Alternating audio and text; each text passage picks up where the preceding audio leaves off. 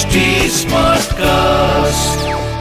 आप सुन रहे हैं एच डी स्मार्ट कास्ट और ये है फीवर एफ़ प्रोडक्शन बोलो साई साई राम बोलो जय जय शिरडी धाम श्री साईं बाबा ने शिरडी के लगभग सभी मंदिरों का जीर्णोद्धार करवाया। उन्होंने तात्या पाटिल के माध्यम से शनि गणेश शिव पार्वती ग्राम देवता व हनुमान जी के मंदिरों का जीर्णोद्धार करवाया।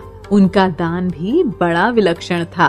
दक्षिणा के रूप में जो धन इकट्ठा होता था उसमें से वे किसी को बीस रुपए, किसी को पंद्रह रुपए अथवा किसी किसी को पचास रुपए तक दे दिया करते थे। रुपए पाने वाले उसे शुद्ध दान माना करते थे। श्री साईं बाबा की भी यही इच्छा रहती थी कि उनके द्वारा प्रदत्त रुपयों को उचित ढंग से व्यय किया जाए। श्री साईं बाबा के दर्शनों से भक्तों को बड़ा लाभ होता था। अनेक लोग निष्कपट बन गए। दुष्ट लोग पुण्यात्मा बन गए। कुष्ठ रोगी रोग मुक्त हो गए। इतना ही नहीं, अनेक भक्तों को मनोनुकूल फलों की प्राप्ति हुई। अनेक पंगुओं की पंगुता दूर हो गई। धीरे धीरे श्री साईं बाबा की प्रसिद्धि फैलती गई। फलस्वरूप दूर दूर से भक्तजन उनके दर्शनार्थ शिरडी आने लगे।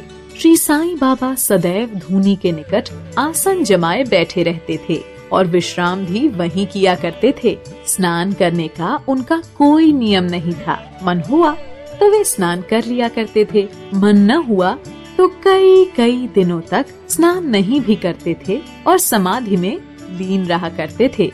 वे सिर पर एक साफी, छोटा कपड़ा, कमर में धोती व शरीर ढकने के लिए अंगरखा पहना करते थे। प्रारंभ से उनकी यही वेशभूषा थी।